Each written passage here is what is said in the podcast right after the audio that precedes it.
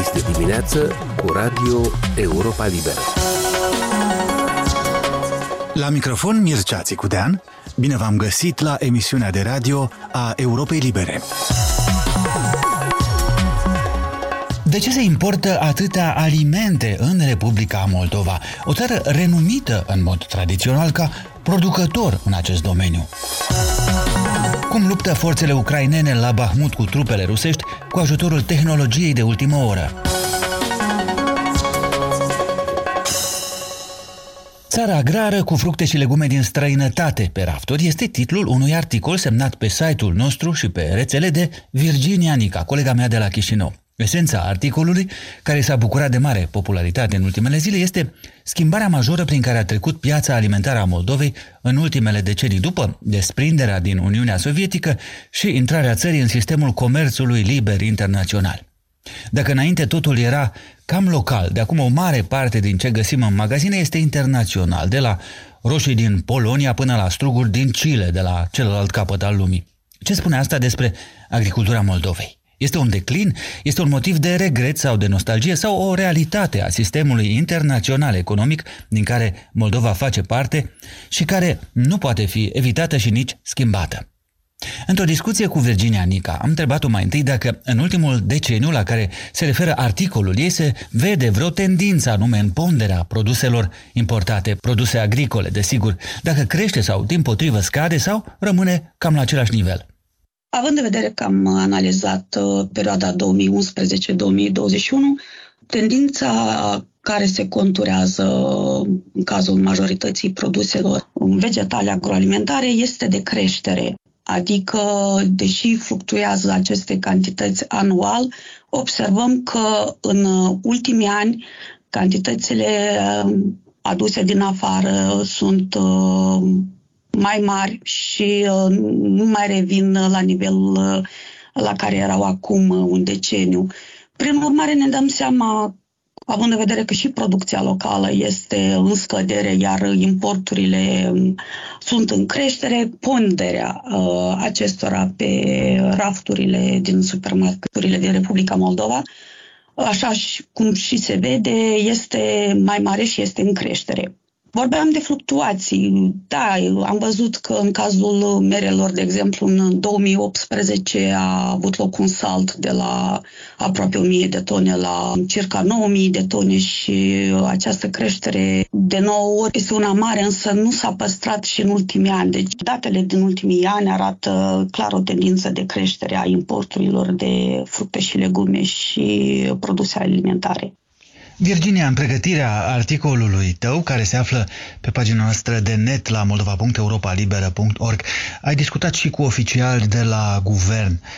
Cum văd de la Ministerul Agriculturii, de pildă, cauzele acestei creșteri a ponderii produselor alimentare importate în Republica Moldova?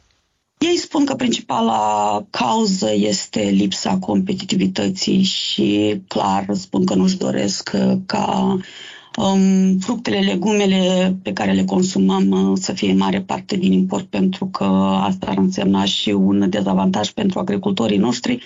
Însă recunosc că agricultura la noi nu dispune de resursele financiare necesare pentru a fi tehnologizată și adusă la un standard în care costurile de creștere, de cultivare a fructelor și legumelor să fie mai mici, respectiv să poată concura cu produsele care sunt aduse de pe piața europeană. Una care a investit pe termen mediu și lung mult în ceea ce înseamnă ieftinirea procesului de producție a acestor uh, legume și fructe. De aceea, ei spun franc că de multe ori se întâmplă că merele, de exemplu, aduse din uh, Polonia să fie mai ieftine decât uh, cele de o calitate mai proastă la noi, care sunt de obicei duse la procesare. Ceea ce spun ei că pentru a fi competitivi cu produsele din afară, este necesar ca agricultorii să și își dorească să ajungă la, la niște standarde mai înalte. Fac oare fermierii moldoveni presiune asupra guvernanților, asupra structurilor statului să-i apere în vreun fel de concurența externă? Fermierii de multe ori au au ieșit în stradă pentru a cere să fie ajutați cu resurse financiare, a optat de multe ori și pentru faptul ca să existe o lege care să prevadă că 50% din produsele uh, vegetale de pe rafturi să fie de origine autohtonă, adică să avem mai multe, nu știu, legume, fructe, lactate uh, prezente în supermarketuri din Republica Moldova. A și existat o inițiativă legislativă în acest sens, însă nu a mai avut uh, finalitate. Presiunile uh, fermierilor sunt de, din mai mult uh, considerente, pentru că ei se confruntă și cu lipsa resurselor uh, financiare, dar și cu un acces mic la piața internă. Virginia, se poate oare observa în Republica Moldova, așa cum se vede în alte țări, o tendință sau o modă măcar de a cumpăra produse mai degrabă locale când ai de ales între cele importate și cele crescute, cultivate la un pas de tine? Este un factor care se profilează, având în vedere că noi știm cum în mare parte, la începutul anilor 90, produsele de pe, din magazine erau de origine autohtonă, iar uh, acum vedem că aceleași uh, roșii, castraveți sau merele, tradiționalele mere, sunt pe rafturile magazinelor, însă produse made din Moldova nu avem. Și de multe ori uh, există aceste discuții că dacă ar exista, iată, în magazine, în marketuri, anume fructe și legume autohtone, uh, oamenii ar prefera să le cumpere pe acestea. Se profilează de câțiva ani acest factor, având în vedere că produsele de import sunt tot mai prezente pe rafturile din magazine. A fost Virginia Nica. Articolul ei despre importurile masive de produse agroalimentare în Moldova, o țară tradițional producătoare de asemenea mărfuri, îl găsiți pe pagina noastră de internet la moldova.europalibera.org. În recenta și spectaculoasa lui vizită la Washington, președintele Ucrainei, Volodymyr Zelensky, a primit o veste bună, de mult așteptată.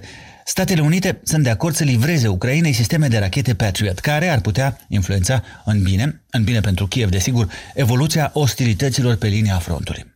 De acum, forțele americane armate încep și procesul de a-i familiariza pe ucraineni cu funcționarea sistemului.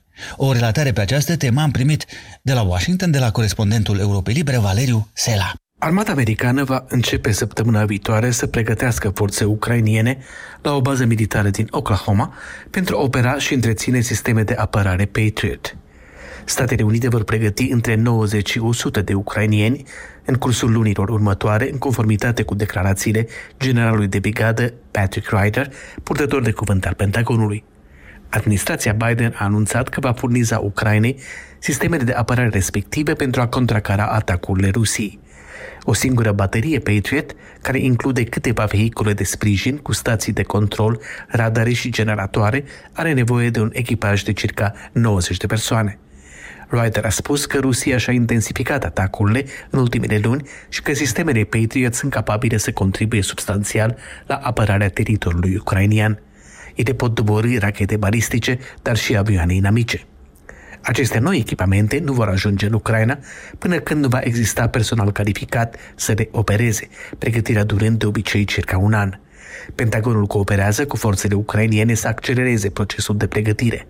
Purtătorul de cuvânt a spus că sistemele Patriot sunt complexe și că nu vor fi folosite decât atunci când se asigură utilizare eficientă și Germania furnizează sisteme Patriot Ucrainei, ceea ce va duce la deplasarea altor 90 de militari ucrainieni acolo pentru pregătire.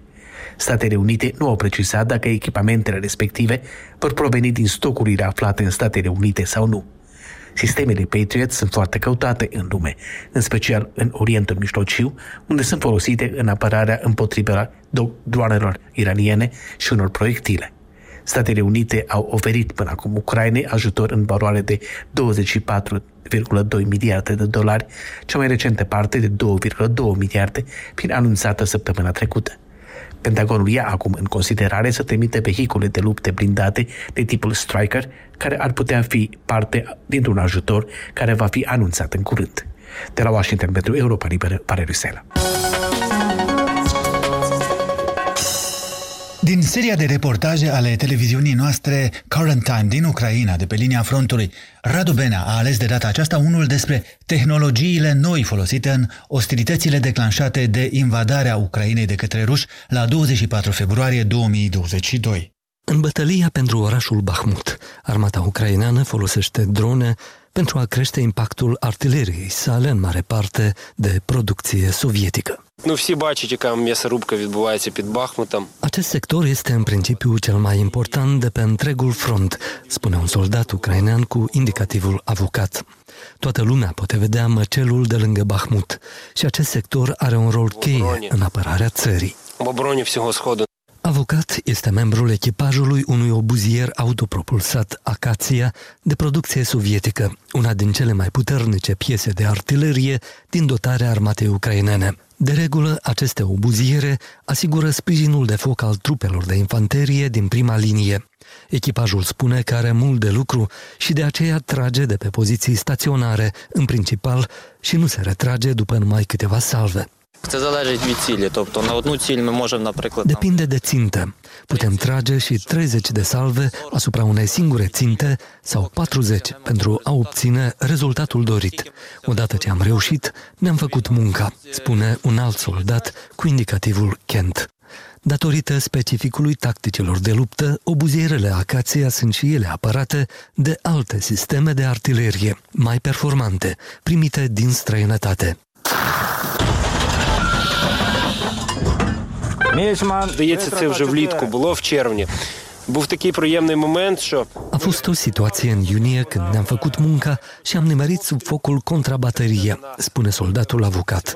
În timp ce stăteam ascunși în adăpost, am simțit cum din spatele nostru suntem susținuți de focul obuzierelor M777. Practic a fost contrabateria noastră împotriva contrabateriei inamicului. Și inamicul a tăcut. A fost o senzație foarte plăcută să aflăm că avem un sprijin atât de bun, că există cineva care îi poate reduce la tăcere pe cei care vor să rămânem tăcuți. Frontul de la Bahmut arată cu totul altfel acum decât cu câteva luni în urmă. Atunci artileria rusă o depășea numeric pe cea ucraineană în raport de 10 la 1, susțin militari ucraineni. Acum însă un rol cheie în lupte îl au dronele de atac și de supraveghere.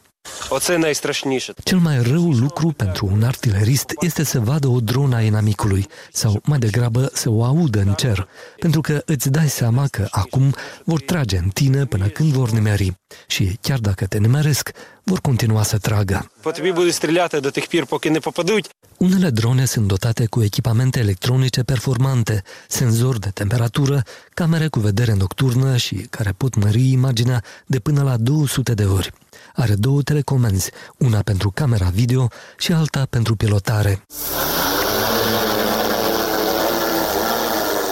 Якщо порівняти з півднем, наприклад, і зараз Бахмутський напрямок, În comparație cu frontul sudic, aici la Bahmut, inamicul și-a întărit forțele cu unități de artilerie și de război electronic, spune Taras, un alt soldat ucrainean. Aici este mult mai greu să operezi cu drone. Este o mare intensitate a luptelor în care sunt folosite dronele și artileria. боротьби дронів і артилерії. Militarii ucraineni recunosc că suferă pierderi grele, dar rezistă asaltului continuu al forțelor rusești. Дуже сильно працює ворожий реп. Forțele de război electronic ale inamicului muncesc din greu. Din păcate, am avut pierderi, spune Volodimir, un alt pilot de dronă. Uneori acestea sunt active la altitudini joase, alteori la 200-250 de metri înălțime. Ne sondează, pot spune din experiență, uneori o experiență dureroasă, pentru că cine nu zboară nu are pierderi. A fost Radu Benea.